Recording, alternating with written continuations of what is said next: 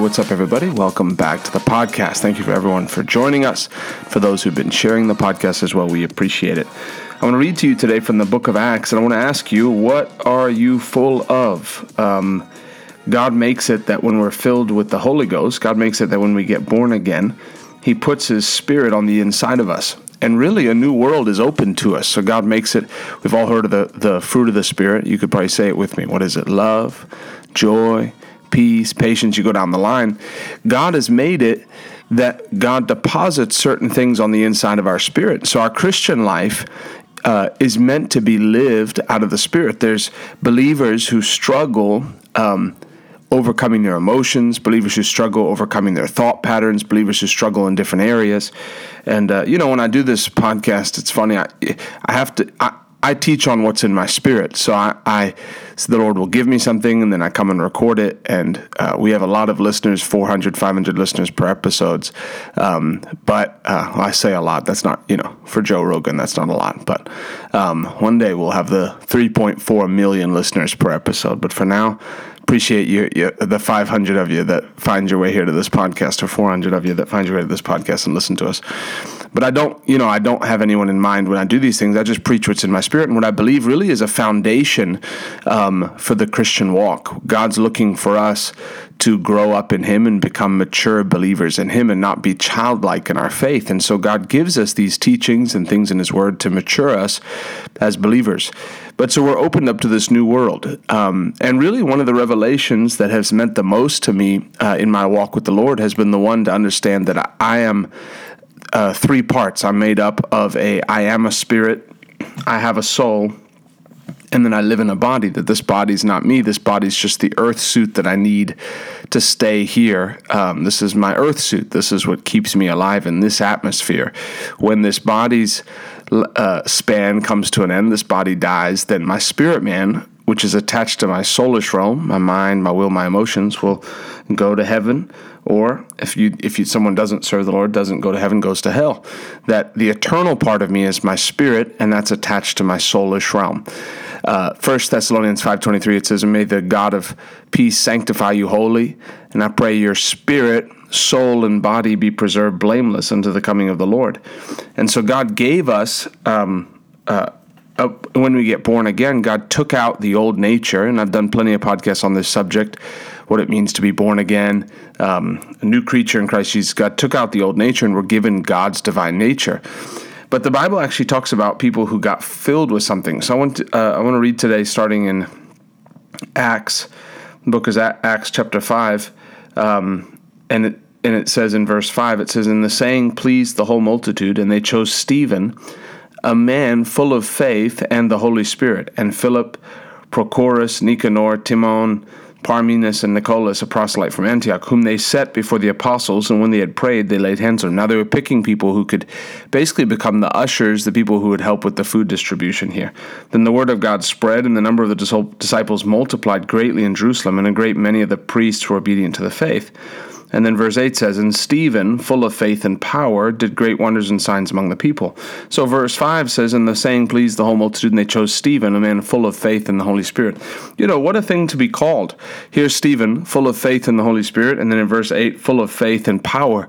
What a thing to be full of. What are you full of? Full of faith, full of the Holy Ghost, and full of power. Hallelujah. I'm full of faith, the Holy Ghost, and power. So there's, and it's not all just, okay, this person's going to get filled with this thing. There's a responsibility on us to press in and become full of what God wants us full of. So I want to ask, what are you full of? You know, if you do a word search or of filled with or full of in the Bible, you can actually see the Bible mentions many different things that people were, were filled with, some great things and some not so good things. There were people in the Old Testament that the Lord, they, the Holy Ghost came on them and they were filled with skill, filled with ability, filled with knowledge that God actually placed an anointing on people in woodworking. They filled with the ability for woodworking and for craftsmanship, right? Filled with skill, filled with ability, filled with knowledge. It talks about the disciples who were filled with joy. What a good thing to be filled with, filled with joy. And then it talks about how people would be, that Jesus was filled with compassion it talks about how people are filled with fear. The land will be filled with dread. People are filled of unbelief and doubt. There's a whole there's there's a list. You can do a word search and see people are filled with bitterness. I think I've met I think I've met that lady. filled with bitterness, filled with confusion, filled the the the Pharisees were filled with jealousy over Jesus. And so for us, what we keep in front of us is what we're going to get filled with. I remember a time when I was a teenager, probably 14 or 15, somewhere in that range, and um, I found this website. No, I don't remember what the website was. I wouldn't tell you what it was anyway, but it was a website where this guy basically just posted videos and articles and things. Um, not really videos, but just articles about the stuff that he hated, like this is what I hate in life, right? That was basically the theme of the whole website. And it was funny. The guy had a sense of humor. But I realized that after like uh, a couple weeks of just spending time on that website, um, reading through these articles of what he found to be stupid and what he hated, that I just found myself way more frustrated than I ever was. I was just getting, I was short, I was just frustrated about stuff. Oh, I don't like that. I don't like that. And it wasn't just copying what he didn't like. It was just the same frustration that he had and probably anger problem that he had, I I contracted a frustration from him just because that's what I was putting in front of my eyes. And so what you keep in front of you is what you're going to be filled with. And and now is the time for us to be filled with the word of God. Now is the time for us to be filled with victory. Now is the time for us to be filled with joy. Now is the time for us to be filled with compassion for the lost. And so if there's an area that you want to see breakthrough, if you say, "Man, I'm not seeing the breakthrough in my in my finances, then your job is to fill yourself with the word on what the word says about your breakthrough. What are you filled with? If you're filled with a circumstance, life's been so hard, you know, I, I didn't have a, I didn't get the education that I needed and I'm not as smart as I should be and I don't or you can say I'm going to take steps to change that. I'm going to educate myself but I'm going to fill myself with the breakthrough. I'm going to fill myself with what the Bible says. I'm going to fill myself with the victory in that area that you can, through your spirit, man, get into a place of victory before you see it. That's what faith is. That's faith where you get into a place of victory because that's what Christianity is. Christianity is that we step into victory. We're born again and Jesus pays the price, and we get born again into the victory that God has accomplished for us. If you got born again, even if it was yesterday, you've overnight, you've you've instantly become victorious. You become a part of the winning team. And so God wants us to live in a place of victory over sickness, over disease, over poverty, live in a place of abundance. But you only get that by being filled with the word of God, being filled with what the word says about you, where the where the the doctor's report can be one thing, but the initial reaction. We had a lady come to healing school and she testified. Actually, sorry, she testified in front of the church. She eventually came to healing school for something different. But she testified in front of the church that she went to go, to a checkup, and the doctors did tests or whatever, and they came back, and the and the doctor said, "Hey, I just want to tell you, we did a scan and we found cancer." And you know what her immediate response was? She looked at the doctor and shouted, "The devil is a liar!" And that's what she shouted. You know, there's the doctor. Uh, ma'am, I'm just reading, you know, reading the charts here, and and that was the response out of her spirit of what of of of the diagnosis. And you know what? She went back a month later and they did more tests and the cancer was gone. Why? Because that thing tried to come and a lying symptom came. And when she said, I refuse that, the devil's a liar, that's not my reality, that thing left. The power of God is greater than the power of the devil. How you respond matters. What you're filled with matters. There's nothing in life that can keep you from reaching the potential that God has for you if if you'll decide. That's what it means to be victorious is that nothing has dominion over you. Nothing can dominate you Sickness can't dominate you, disease can't dominate you because God already won. What a glorious life we live as believers that we show up and we walk in victory. Now, we do have to know how to walk in victory. If you went to the doctor and he prescribed you a prescription and he said, This is the medication, and you know you've got the right medication, but then he says, Take two pills three times a day.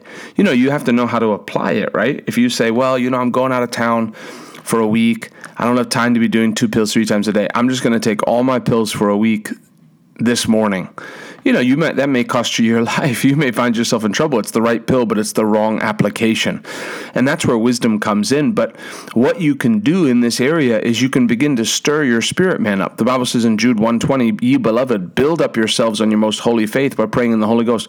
Complaining about how bad the pain is isn't going to help you in your in your getting victory over that sickness or that disease it's not going to help you. So there has to come a decision from you that I'm going to get filled with the word on the subject and get yourself filled with the word. I'm going to read a couple more scriptures to you.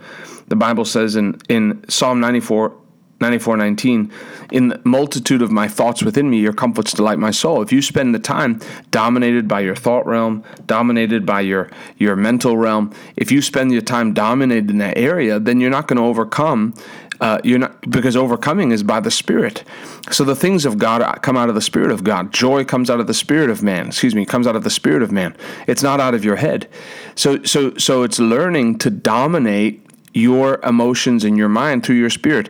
Uh, the, the psalmist said, Why are you cast down, O my soul? Emotions, what are you doing? Hope in God. He is the He is my hope and the strength of my countenance. So you you can decide. I'm going to either let my emotions run me. Maybe you're somebody who you've just allowed your emotions to rule you, and you have to make a decision. I'm not letting my emotions rule me any longer.